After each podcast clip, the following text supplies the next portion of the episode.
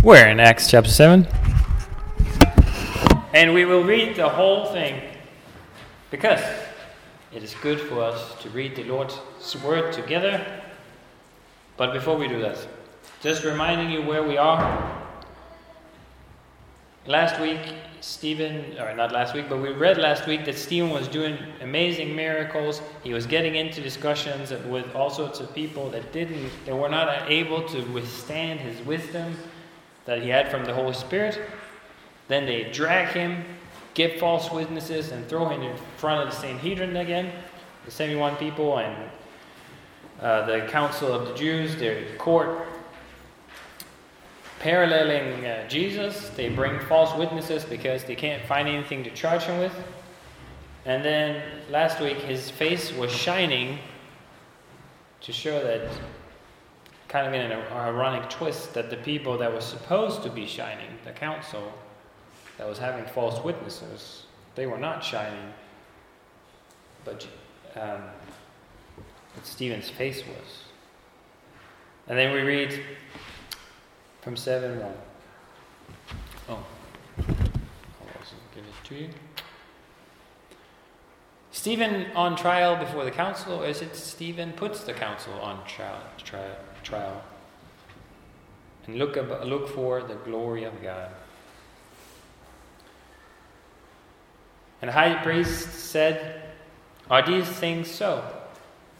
And Stephen said, Brothers and fathers, hear me.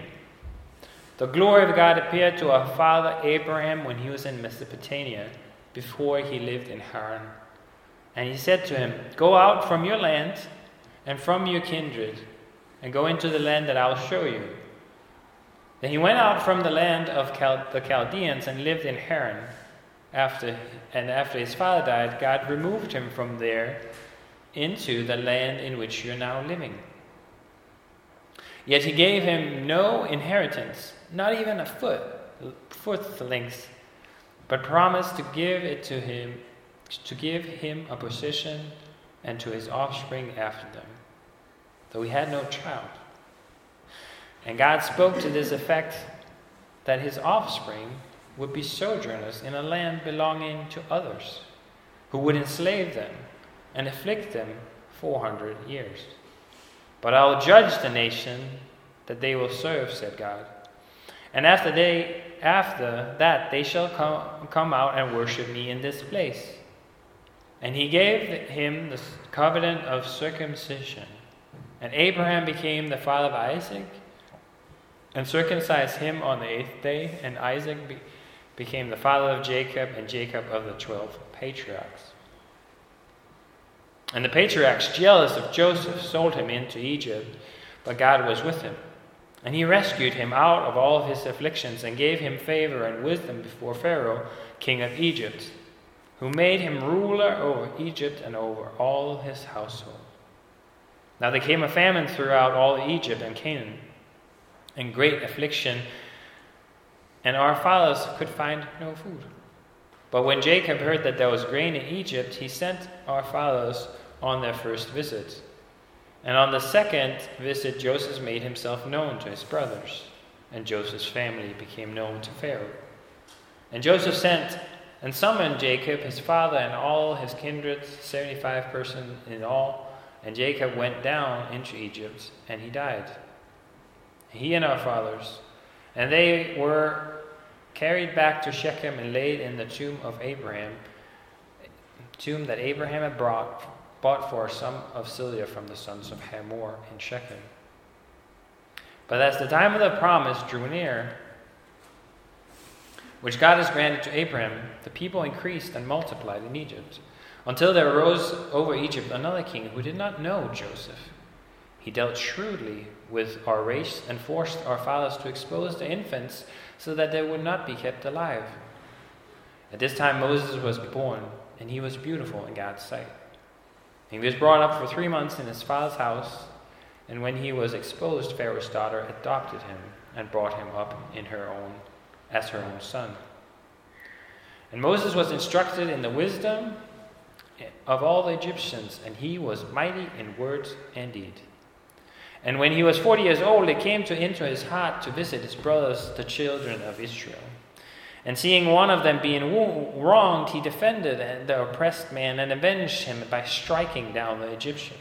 He supposed that his brothers would understand that God was bringing salvation by his hand, but they did not understand.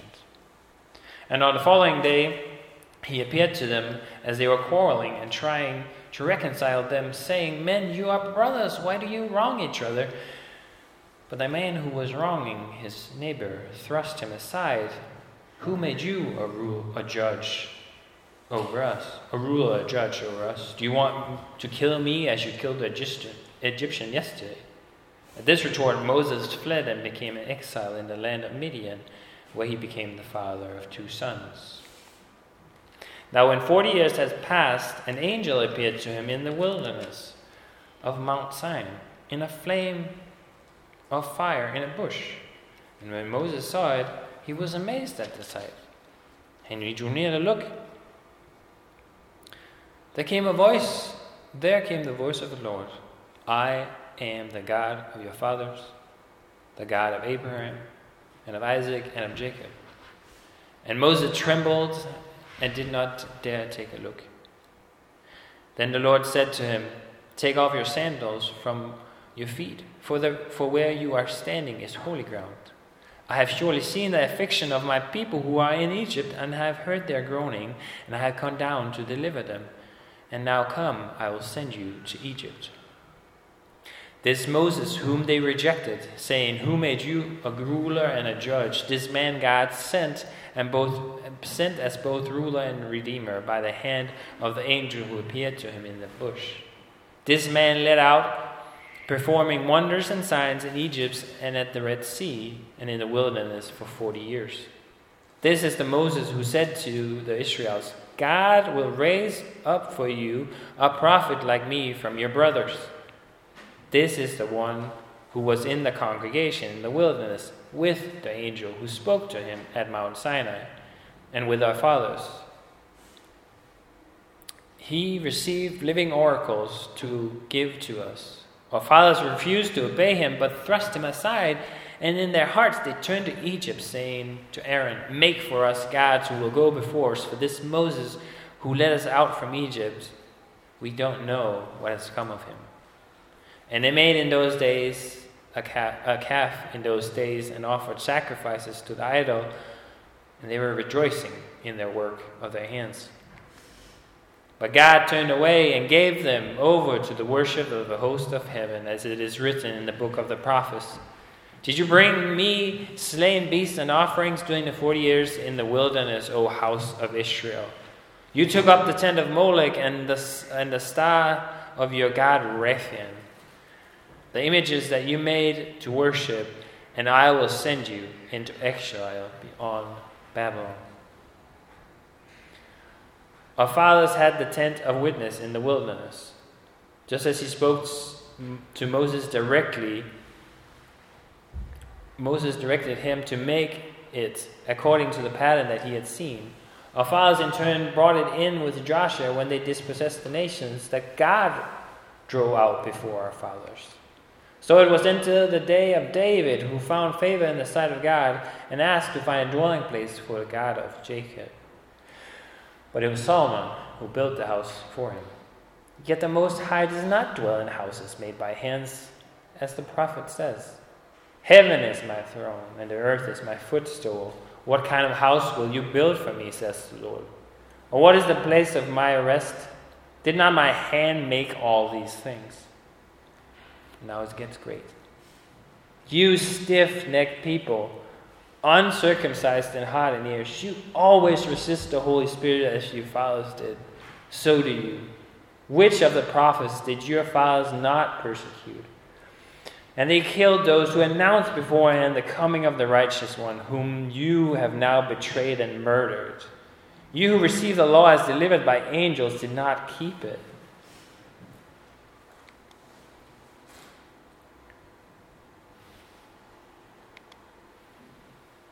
Now, when they heard these things, they were enraged. And they ground their teeth at them. But he, full of the Holy Spirit, gazed into heaven and saw the glory of God.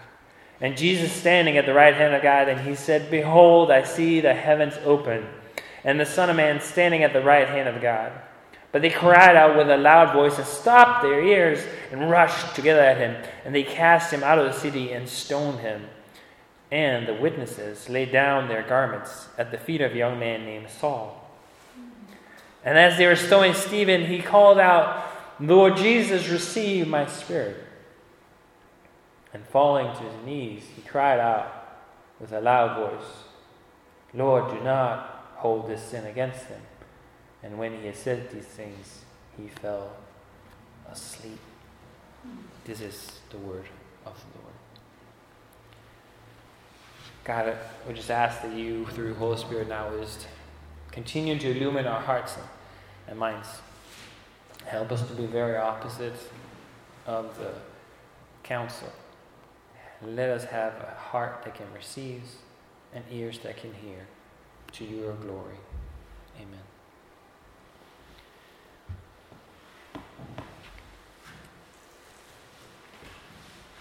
I've got a few questions before I, I continue. And the questions are actually, I have a bonus question. Uh, what is encouraging and challenging in Acts 7? How is it showing the beauty of Christ? And what do I have to obey from this chapter? So, all three things we can think about. And then I have something, and this is not, it's not a trick question. I'm not going to beat you up for it. But I was reminded about it, and I asked Kylie, she had, she had some good answers, but she thought about it, it was better. But if you could decide what you were doing when you would die, what would it be? So you're going to die at some point, but if you could decide what you are doing, what would that be? I can maybe just share some examples. There was a famous Danish uh, runner. Um, he won the London Marathon, and he died. He died running. So you can saying, oh, maybe that makes sense. Like he he died doing doing that. Uh, then I had some other examples that I forgot. Okay, so just think about that. Think about what is it? What would I be? Do, what if I could decide? What would I be doing when I died? Yeah, good one. Okay, uh, chapter seven. Wow. They turn to him and say, Stephen, is, this, is these uh, false allegations true? Which they know they're not. But were, he was brought there on false allegations. And then, then you may say Stephen doesn't just say, he doesn't just say yes or no. he, he, but he starts, he starts by drawing them in, calling brothers and, and fathers. And then he goes right to the main point I had on the first slide the glory of God. God chose to show himself to Abraham, the glory of God. Appeared to Abraham. And then in his whole, then he goes through and I, have uh, done it with some of the slides. Everything, everything that's bolden in the slides is what God does. So all the slides that are from now on, they are bold. And all those things is that God is doing. God is doing. God is revealing. He's saving. He shows His glory. And He continues to do and do and do for the Israelites.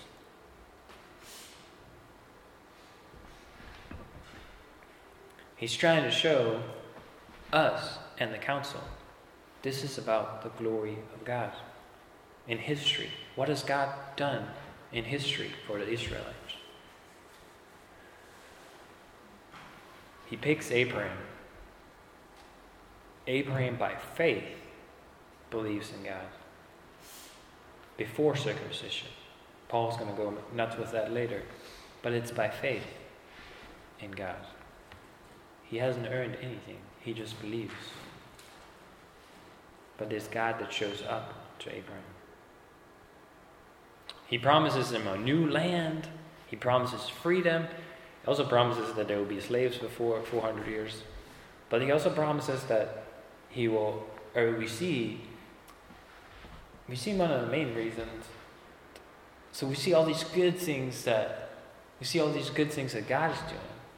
But then what happens on the next slide? We have a family of jealous people. The patriarchs, jealous of Joseph, sells him into slavery.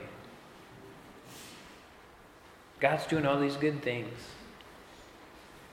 And God, even in the famous passage, you know, maybe know, where he says to his brothers, What you meant for evil, God made meant for good. So God is with Joseph. He helps him. Not that it was easy, but he helps him through. He even gives him wisdom and power. God saves the family of the promise by bringing them in and saving them from the famine.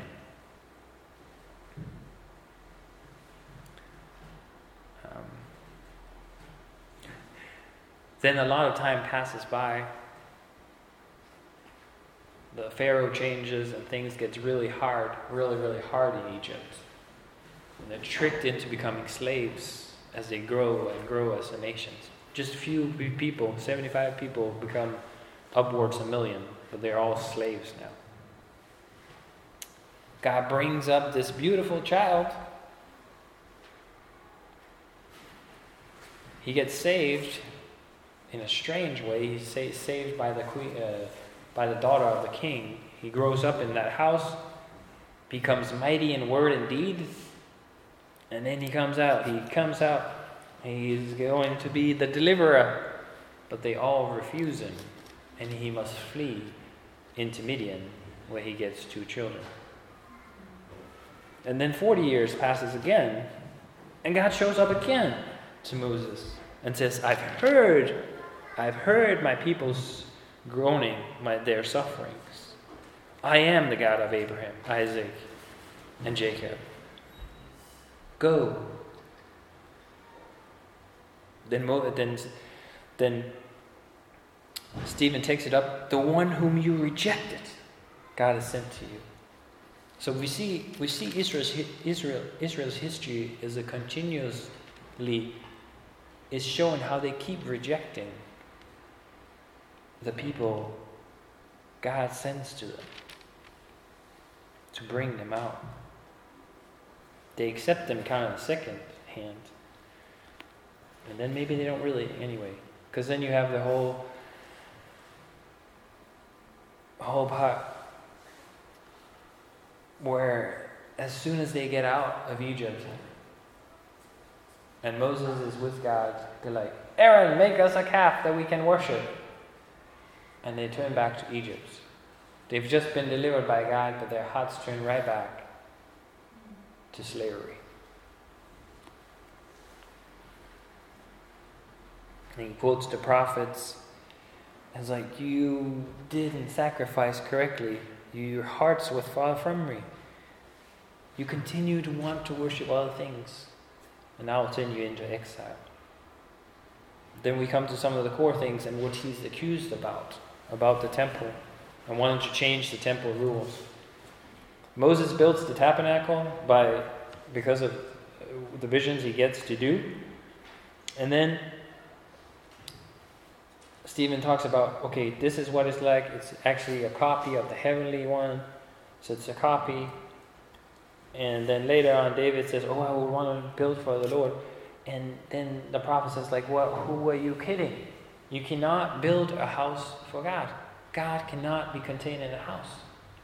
The whole purpose was never that the temple would become an idol to worship. It was about the glory of God. And God chose to let His glory be there, but it was never about the building. And then He harshly enters in with them and just beats them and uses the same words that God uses about them. You stiff necked people. And then He goes and says, uncircumcised. You, you might have the you might have the covenant of circumcision, but you are uncircumcised in your heart because you don't do what Abraham did, you didn't believe. And you are just like your fathers. You killed every prophet that you, you sent to you.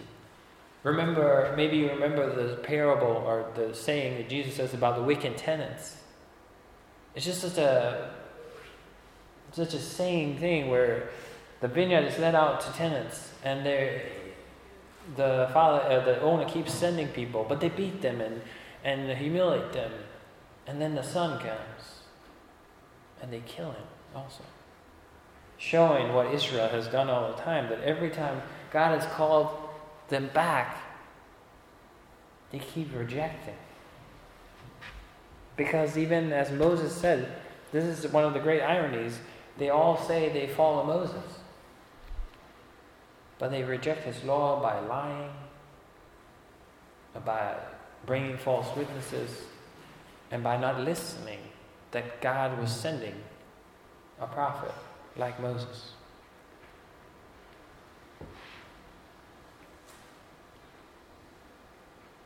And they killed the one who announced beforehand the coming of the righteous one. They killed John the Baptist as well, and all the other prophets, or many of the other prophets, were never treated well.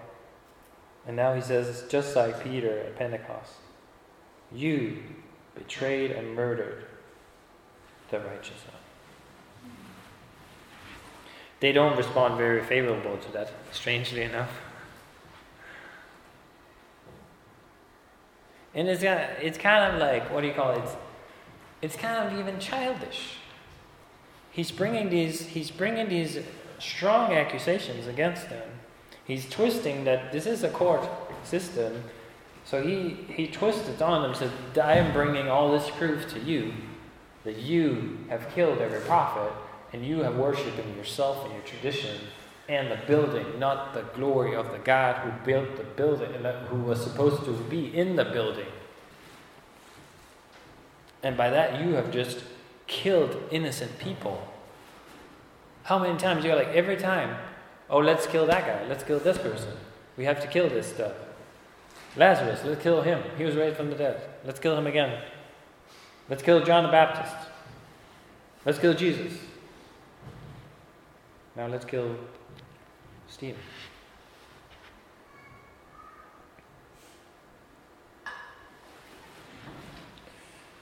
So again, they, they do the opposite, and we've talked about it the last couple of weeks that they, the word here, they are cut in two. They're not cut to their heart and want to repent, but they're cut in two. And what are the people that are cut in two instead repenting? It's like, okay, I'm, I apologize. What, what can I do? I know I failed God. What can I do? Peter calls them to repentance at Pentecost. Believe in the Lord Jesus as your Lord and Savior and be baptized in the name of the Father, Son, and the Holy Spirit. You will get the Holy Spirit. That's what a repentant heart teaches. A heart that's been slashed in two starts gnashing its teeth, and they will kill the messenger. This is so ironic. They're doing exactly what Stephen is saying. They are fulfilling his own words by not turning, but doing exactly as the fathers have done. They will now gnash their teeth. And this is supposed to be a court of law. They will gnash their teeth and be like and be like children. Putting their fingers in their ears. La la la, I can't hear you, la la la, I can't hear you. You can't do that. Like, who does that in court? Yeah, we'll do that. And then, then we will. Your battery's running low. Can you switch on If you went to the other side. Right. No, no, sorry. That. Next one. That, that, yeah. You still have battery. Thank you very much. So it's supposed to be a court of law.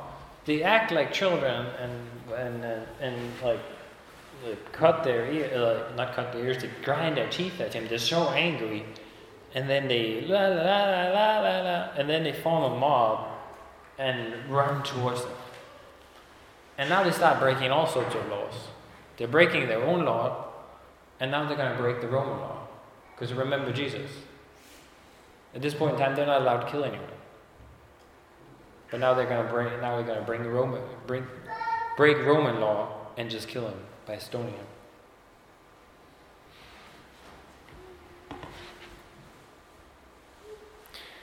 He is a Luke is a he's a he's a master writer, teller, history, history, theology. He keeps. Uh, last week we saw he introduced Stephen and Philip, and then he just uh, gently just introduces Saul here as well, who sees all of this stuff and affirms the killing of Stephen. And we will hear more about Saul, the places. You see the parallels of of what happens with Stephen. The beauty, beauty, beauty, beauty. I just, this was like, what was that? I don't even know why I saw that. Like some uh, somebody was trying to heckle a street preacher somewhere. And they said, "Yeah, but why didn't God just help help Stephen out?" The the street preacher said, "He did. He opened the heavens, and he saw Jesus standing there ready to receive him." God did help Stephen. As Stephen has been pummeled or rocks, he sees what Jesus talked about. He sees where Jesus is. Everywhere, and this is everybody else. Everybody else also says this, and this is not me inventing this, but everywhere else we see Jesus seated. But Jesus has gotten up, ready to receive Stephen.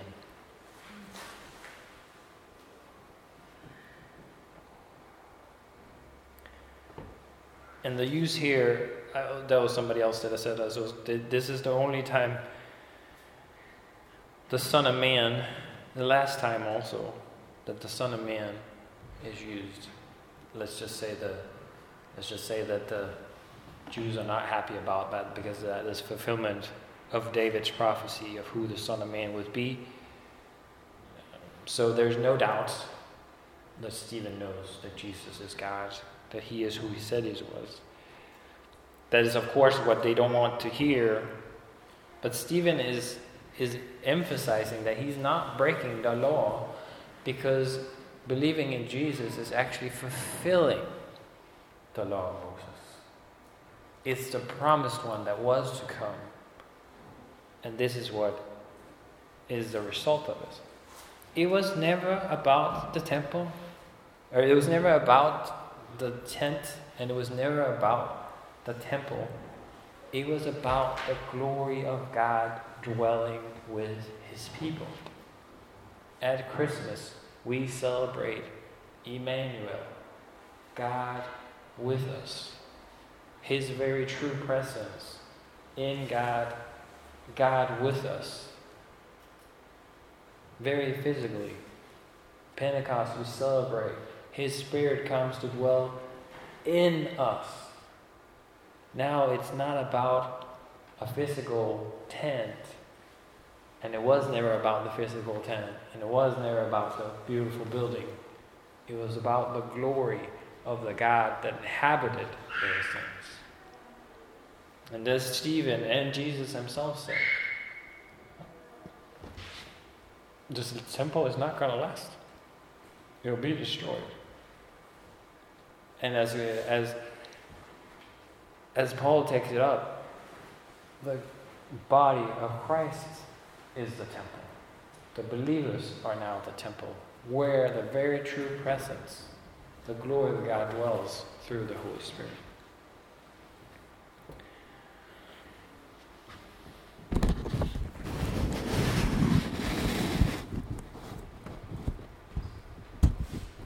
And then you think, okay, so what does that what does that have to do with me? What does that have to do with those questions? What was that encouraging about? What was that challenging about? Well, you know, why and how did you want to die? How did you want to die sleeping in your bed? Um, and why did I even ask that strange question?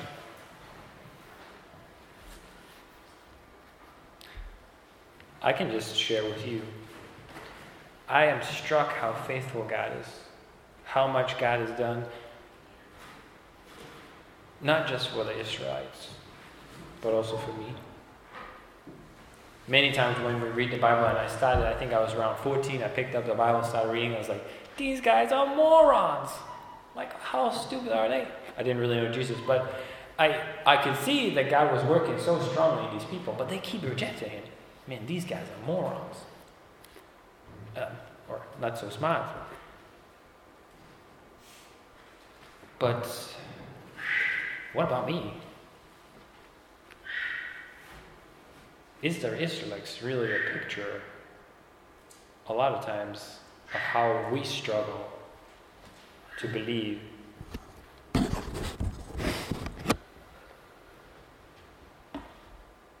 God actually wants to be with us, show His glory, actually be with us. Some, some songs are simple, some are complex. Some simple songs can be very hard to accept. One of the songs we sang, sang today can be a little boring, but sometimes it's also it's very poignant because it talks about do you accept that you are a child of God? And this is one of the things I was struck with today because it can be this, some of the very simplest things from the Bible. Some very famous theologian said on his deathbed, what, what, is, what about the Bible is like the craziest? And he quoted the Bible and his children's song. Jesus loves me. This I know. Those are some of the most complex and most wonderful things. Do I really believe with all my heart, mind, and soul that because Jesus loved me, I am adopted into God's family and can be called a child of God. That is my true, one secure identity. Can I rest in that? Then my fears, my performance tendencies will fade away that's the only thing I hold. And you can see the opposite here. You can see what happens when the opposite happens. Then we become about retaining power, retaining tradition, fighting against anybody who would oppose us. Because our identity is wrapped up in our title or in our stuff. It could be even good things. It could be like, I'm wrapped up in being the best parent ever. I'm wrapped up in getting that job. I'm wrapped up in the culture saying I need to have a house or be the best, uh, best at this or be the healthiest this. Those things are not bad in themselves, but if they overwrite our central identity in who God has made us to be, and that it is about the glory of God his true presence coming to dwelling with us through Jesus' work and through the Holy Spirit, then maybe we become more sympathetic to the Jews who, time again, time and time again, rejected God. When the Savior came, hey, you're doing something wrong. You need to repent. It's like, no, I don't. I'm fine. We become more sympathetic when we see what all God has done in us. And then still in the morning or in the afternoon or after just after a really serious long time of prayer and commitment to God, God breaks through and he solves that problem. And two weeks later you realize, oh, I forgot to spend time with God. Because now I need something else from him.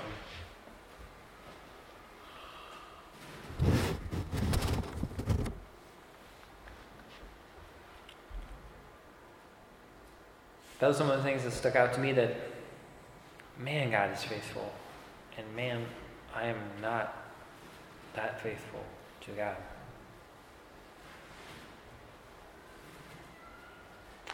There's this one song, song about an old old guy called not he's dead, but it's it's Lord You're Beautiful, and in the in the original song it talks about I'm so tired and then he says, But Lord, you keep reminding me of those people who tirelessly gave their lives for you as they was witness to you. So sometimes maybe we can over dramatize how tired we are when other people like Stephen goes out confessing who Jesus is. But also like also like maybe some commentators said um, and I think Lee also said it before, like maybe it's easier sometimes going out with getting your head cut off but we live in a life where it's needles every day. And maybe we just get tired sometimes of people sticking us with needles. Um, is it easier to die for Jesus than actually to continue to live for Him? I mean, it's like he, he saw Jesus. I mean, he saw, saw Jesus.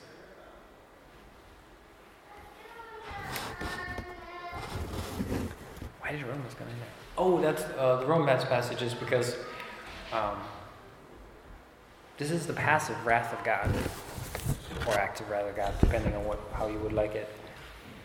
Um, what happens with the Israelites, and God turns and says, "Now you're you're gonna get you're gonna get what you want. Now you can go worship these stupid idols."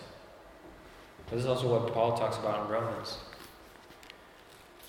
He says that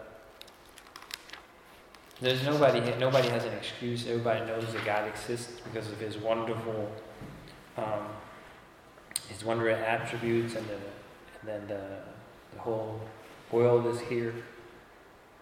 And what happens is that humans continue to worship things God created instead of the one who created. And so, in, you can read over all the Romans. One of them, we're just going to read from 28. And since they did not see fit to acknowledge God, God gave them up to a debased mind and to do what ought not to be done. They were filled with all manner of covetousness, unrighteousness, evil, malice. They were full of envy, murder, deceit, strife, deceit, and maliceness. They are gossips, slanderers, haters of God, insolent, haughty, boastful, inventors of evil, disparate to parents, foolish, faith, faithless, heartless, ruthless. Though they knew God's righteousness decree. They chose those who practice such things to serve die to die. Not only do they do them, but they give approval to those who practice them. And so that's for us to consider. For Paul continues and talks about you don't have an excuse of judging others. This is for you judging yourself. Some of the most scary things you may say, well, God is very scary, like he can just like blow me up with lightning, lightnings from the sky, like John, the, like the, what do they call it? The, the, the, the brothers of thunder. So we call lightning down. They're like ready to fry people. Like uh, not today. But we see we see a difference here, where the most scary thing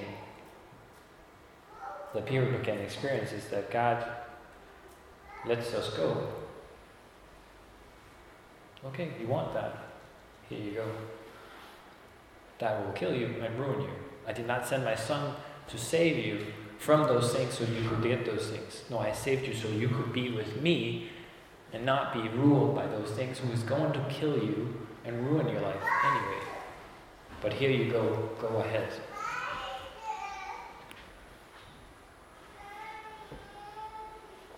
Passive wrath of God.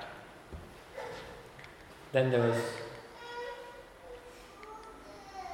Where's this one? That's one. I thought this was such a good summation, and maybe we also should check our own hearts in this one, because uh, the summation, the brief important import of the whole Israel history, grossness of heart, spiritual deafness, continuous restraint to the Holy Ghost or Holy Spirit, down to the very council of whom whom was pleading.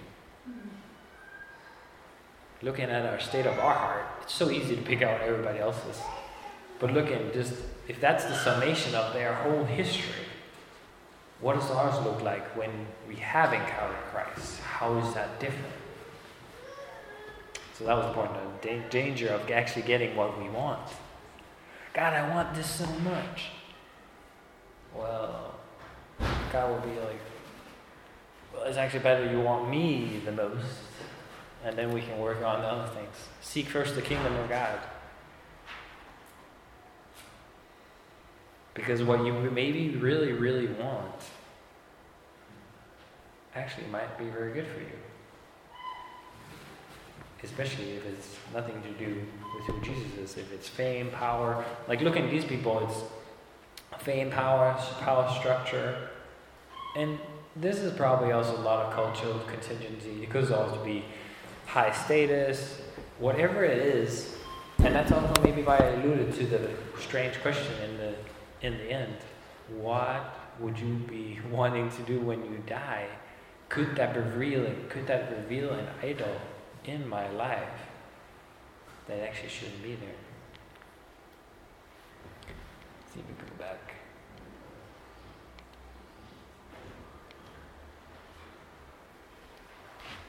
This is just a super, super beautiful passage. Um,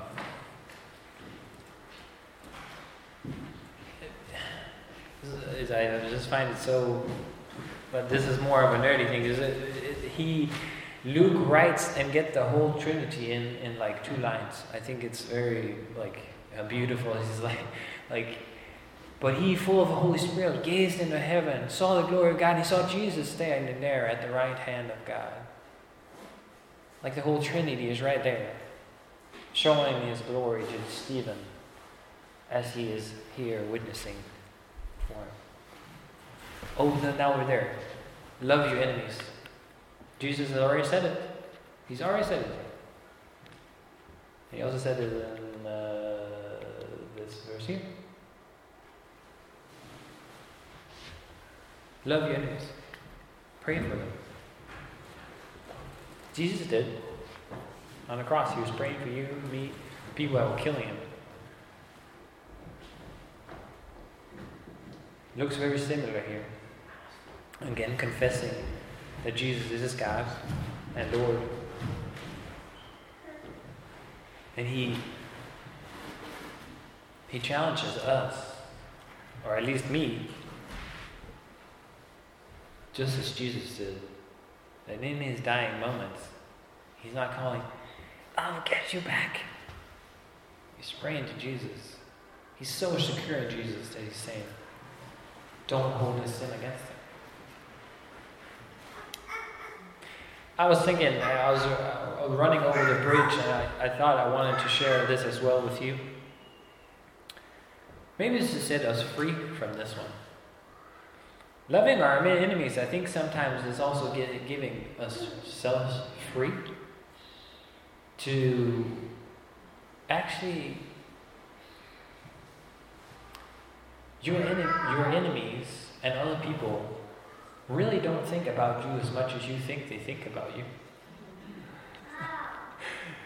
Because I sometimes I would say my enemies are some of my customers. Like um, and so sometimes, you know, my day would be like preoccupied, preoccupied with like, what do they think about this and what do they think about this? And they're not, they're not spending that day going around, oh, I wonder what Chris is doing now. No, they don't. They don't even care.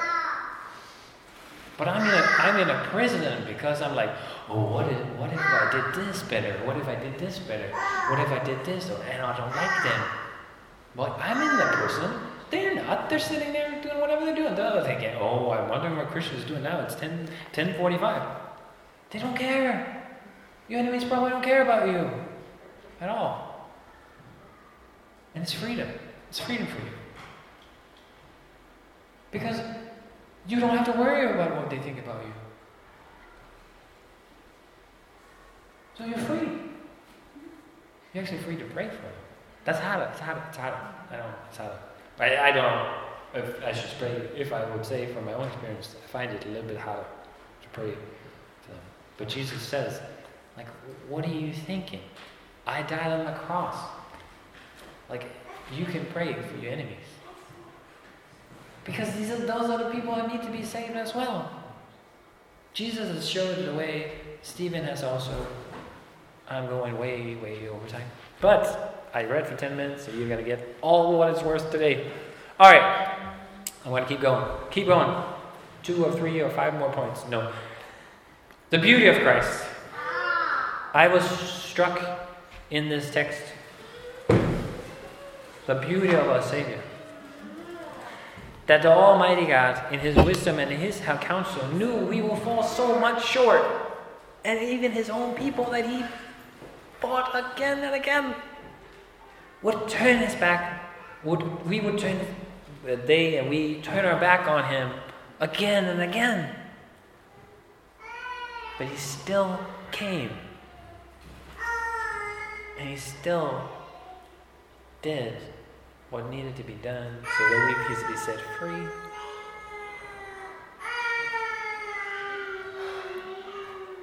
The beauty of God in this glory of God.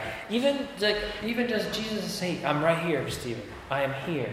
God shows like in His big trumpet, "I am here for you, Stephen. I am ready to receive you." The Christmas story. Why on earth be born as a kid into this craziness? If you are the Lord of all and are worshipped by all creation before creation started going crazy. We have this Redeemer to draw us back in. And maybe that's maybe I missed missed these two because the beauty of God probably had to be, of course, before loving our enemies. We have to understand God is so beautiful, He loves us. That from that we can love our enemy. Because God loved us when we were his enemy and in darkness and sin before he drew us out. Last point is the whole point of the whole passage, I think. Maybe I should start with that one. Real relationship. Do I live for the glory of God? Or do I have some other ambition? Is my, is my gut and my compass in everything I do to worship God for His glory? That as He has revealed Himself to me, I want to be faithful with that.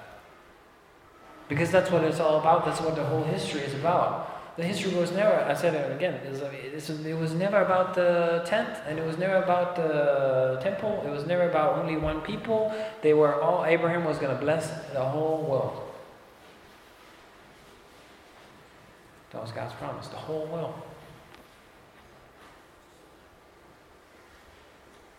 It's relationship. Do I have a real relationship with God? And my compass sets on wanting, because of the beauty of Christ, wanting that relationship, pressing in, asking Him just to show me more, asking me day by day by the Holy Spirit to guide me into that relationship, deepening that relationship. Not because of my performance, not even my relationship with God is about my performance, but because of Jesus' performance, we are actually welcomed with God. Do I believe that, or is that really difficult because I know I fall short so many times? But the beauty of Christ and God's plan was to invite us in, that we were never worthy, but He was. And He invites us into real relationship. And I don't know, maybe it's just, maybe it's some of you, and maybe it's me, like, when you messed up, is it harder to pray? When you've done bad things, is how to pray. If you are doing really well, maybe you forget to pray. The call is always the same. What are you living for? Am I living for my own glory? And I know being killed, being killed with stones, you don't have to worry about getting kids from Birmingham, and you don't have to outlet and all that crap. Oh, sorry, all those other things that take up your day. I know it seems easier if it was just like a one-time thing. But how is it that we bring all of our relationship, or all of who we are, into relationship with who God is because of what Christ has done in Jesus? Do we see that beauty? It's not about religion, it's not about a building, it's not about who you are as a person. It's about what Christ has done. Is that changing me from the inside out? Do I actually believe that God loves me and sent his son to rescue me? Do I believe that the Holy Spirit enables me to live a life in Christ for His glory and for our good. those were the encouragements today. You can talk to each other about how you want to die, but uh, but it was an, I mean it was an encouragement to to just be like, is there in in, in what I re- in what I really want, is there something that shouldn't be there and that should just expose to Jesus? What did I say? Well, this is what I want, and this is actually what in line with what Jesus wants. All right, you've been very patient. We hit the 50 minutes mark, so. Lord Jesus, thank you. Uh, I pray for myself and everyone here and everybody watching. I just pray that you are working in our hearts and minds.